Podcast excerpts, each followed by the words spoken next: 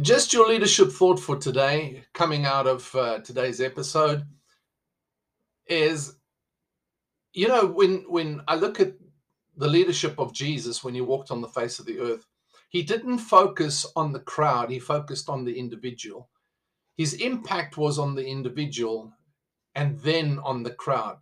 Leaders oftentimes think that their greatest impact will be when they have a crowd when you know on the whole on the big rather than on the individual. But good true leaders always customize their leadership to the individual to have impact.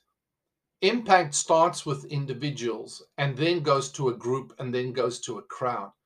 So basically customizing your leadership you need to look at each employee or staff member or um, and i'm not talking about again the whole organizational that might be a bit difficult if you're a if you're a, a small business it may be possible but um, in in either case you need to look at those around you your team and saying what is the best leadership strategy for them now and why I mean, whether it's to direct and inspect, whether it's to manage their expectation, provide more training, upskilling, it, to re-engage them, to mentor them, to advise them, uh, you know, whatever whatever um, strategy you feel uh, may be necessary. But it's important to look at all your team members and look at what is the best leadership leadership strategy they need right now, and why do they need it and then begin to take steps to implement it. Set some strategy, set some goals